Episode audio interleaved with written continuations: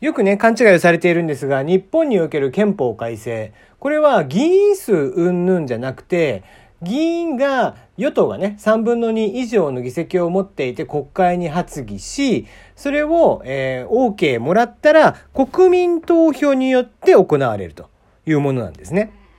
だから、か、まあ、例えば今自民党が、3分の2以上議席を衆議院では持ってますよね。まあ参議院はこの間、えー、減ったわけですけども。そんな状況で、じゃあ発議しましたってして、え、国会で OK ってなった時に、じゃあどうなるかというと、今度はそれを持って国民投票に移るわけです。で、国民投票で過半数の賛成を得た場合に憲法改正が起こる。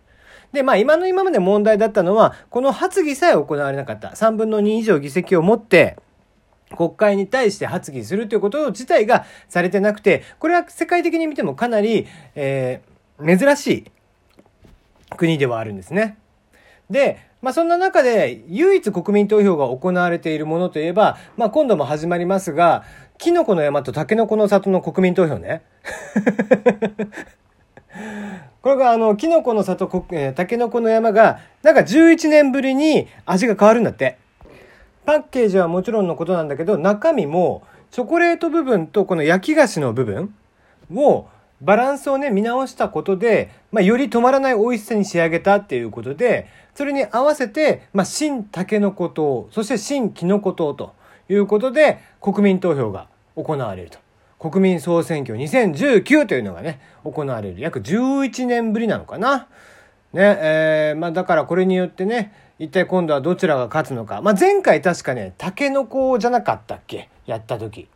僕はもうずっとね、このキノコ派なんですけど、もうちっちゃい時からキノコ派なんでね、えー、ぜひね、これに関しては、えー、まあ、やっぱり、頑張ってキノコの方を応援していきたいと、この選挙期間中ね、ぜひ応援していきたいなと思っていますんでね、僕のリスナーさんは、えー、キノコの山に入れていただければなと思うわけです。え序盤の真面目な話と、えー、全然違う話をしてみました。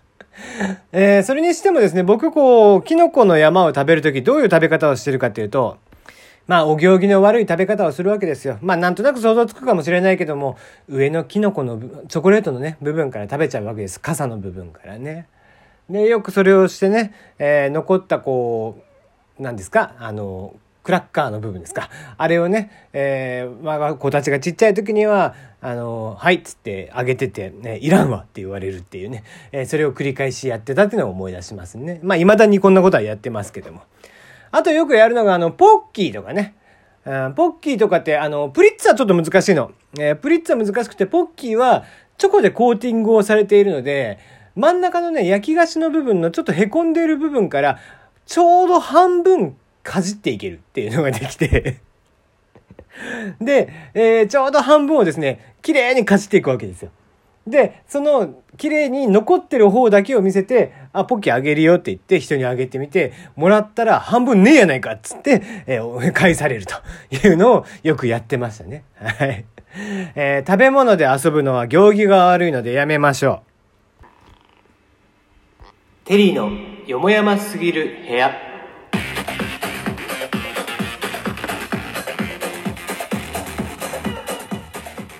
改めましてこんばんは、テリーでございます。いかがお過ごしでしょうか？えー、久々にナナミュージックをやっていますのでご紹介しておきますね。えー、パプリカ。NHK のね、NHK2020 応援ソングということで、まあ子供たちが歌うフォーリンというバージョン、あのユニットたちがね、歌っているパプリカもあるんですが、そっちではなくて米津玄師くんのバージョン、セルフカバーになりますバージョンの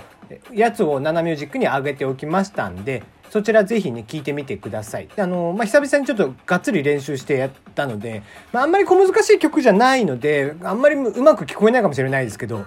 それなりに、えー、うまく歌ってるつもりではいます。ので、えー、まあ、ハモリまで入れておりますんでね、えー、聞いてもらえたらなと。あの、子守歌代わりにでも寝て、えー、寝ながら聞いてもらえたらいいんじゃないかなと思っておりますよ。この番組ではメールの方を募集しています。番組の感想、質問、応援、ふつおた、えー、恋バナ、相談口、何でも結構です。新しい大喜利のお題ですね。昨日発表しておきましたが、えー、こんなことまで書く？吉本興業合宿参加時の誓約書に新たに見つかったおかしな項目とは？こんなことまで書く？吉本興業の合宿参加時の誓約書に新たに見つかったおかしな項目とは？ということでね命の保証はしませんっていうのを吉本興業は書いてあってなんてブラックなんだっていうことが指摘をされていましたがそれとはまた別に見つかったねいやなんでこんなん書いてんのっていうような驚くべき項目、えー、ぜひ教えてください。まあそもそも吉本なんでどんな項目があってもおかしくねえっていうね もうそれ自体が若干あのネタみたいになってますが。えー、その他メール募集していますのが、えー、あなたがいつか飼ってみたい動物はということで、まともなメールが全然来ませんが、えー、法律などで飼える飼えない、えワシントン条約における飼える飼えないは別として、架空の動物でも何でも結構、ぜひぜひ送ってきてください。それを買ったらね、一体何をするのかとかね、えどんな風に可愛がってあげたいとか、そういうのもひっくるめて、ちょっとほんわかと、えした、たまには内容にしたいなと思っていますので、ぜひ送っていただけたらなと思っております。さてさて、まああのー、愛知トレーナレですよね。うん、まあ、いろいろ言われてますけども、これもう僕ツイッターにもあげたから、あんまもうここでも言うのはちょっとめんどくさいんだけど、今一つね、あのー、変わらないなって、なんか情勢が変わんないなと思って見ているのは、みんなね、いろんなことを言ってるの。まあ、もういろんなことが、いろんな意見が飛び交っていて、まあ非常に結構と思って見ているんですけども、まああの、抗議して、それがね、結局その、テロみたいな、脅迫みたいなことで中止になるというのはあまりよろしくないなとは思ってるんです。まあそれはその絶対に犯罪なんで、絶対に NG なんですわ。で、そうした中で、じゃあ根本の問題ってどこにあったのかっていうことを辿っていった時に、僕はやっぱり、そもそも津田大介っていう人に芸術監督なんかお願いしたのが悪いと思ってるの。津田大介さんなんか、芸術なんか1ミリも分かってないんだから。あの人がな、何を芸術を語る実績を積んできた？どっかの芸大のね、なんか客員教授とかやってるみたいですけども、あの、あくまで客員教授の話でね、あの、その権威がある人じゃないんですよ。あの人なんかただのネットオタクの金髪豚野郎なんだから。二代目金髪豚野郎でしかないんだから 悪口だよ、それは そういうことを言っちゃダメだよね。うん。そういうことを言っちゃダメなんですが、まあ、ただのね、金髪のネットオタクリベラル、自称リベラルの人なんだから、そういう人が、もう、ああいう場所で権威、その、ある程度責任ある立場とかになったらね、それを政治利用するのは分かったことなんですよ。もういつもいつもやってることなの。ね、表現の自由とかって言いながら自身はなんかちょっと右寄りなことがあったりとかすると、それをこう抑圧したりとかね、批判したりとかするでしょ？まあ、そういうダブルスタンダードが平気で通じる人なんだから、いちいちね、そんな人を起用しない。もう、だから起用した側も悪いし、これなんか、名古屋の、名古屋とか愛知のね、大村知事とかもやっぱり悪いわけよ。で、もっといけないのは津田大介っていう、その金髪豚野郎が自分で仕事を受けたことね。いやいや、僕なんか芸術なんか1ミリも分かってないんだから、僕なんかに声をかけるのはおかしいですよっていうのが本当で それが本当なんだけど、そんな芸術の下の字も分からない奴がね、何を芸術を語るんだと。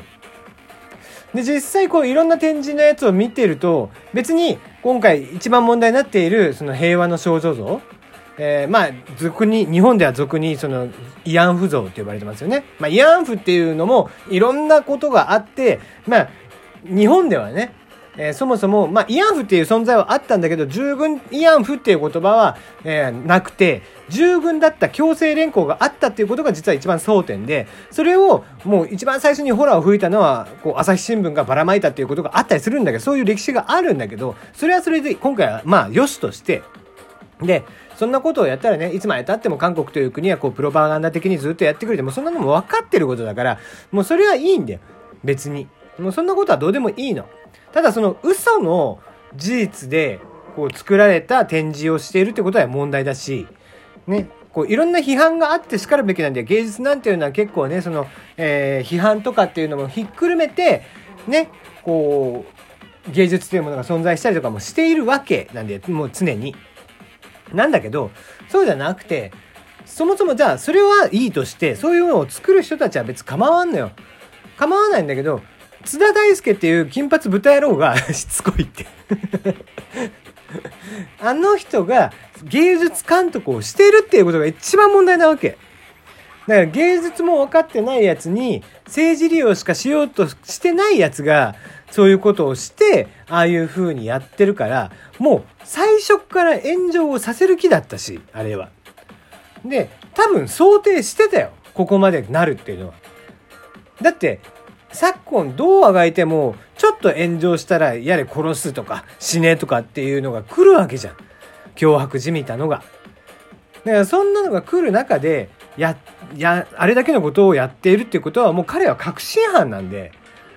ね、そういうことをやるような人間に芸術監督っていうのをお願いしたっていうこと自体が一番間違いなのね。だから一番問われるべきはやっぱり津田大介本人だし大村知事とか含めて愛知トレーナーレの、え、運営主体の連中というか、え、方々がねあのなぜそこを先行したのかともうなんで1ミリも芸術のことを分かってない人にお願いをしたのかでそれその段階で想定ができたはず。もうあの人に頼むっていう時点で想定ができたんだからそれは運営責任をやっぱり問われるべきなんだよね。だから別にあれを持ってきたあれを持ち込んだ日本で初めて展示したとかそんなことはどうでもよくて別にあれが公的な資金が入ってなくてだったら、え、まあある程度文句では出たでしょうけどもただの批判で終わるというか脅迫じみたことにはもうちょっとならなかったかなとは思うんだよね。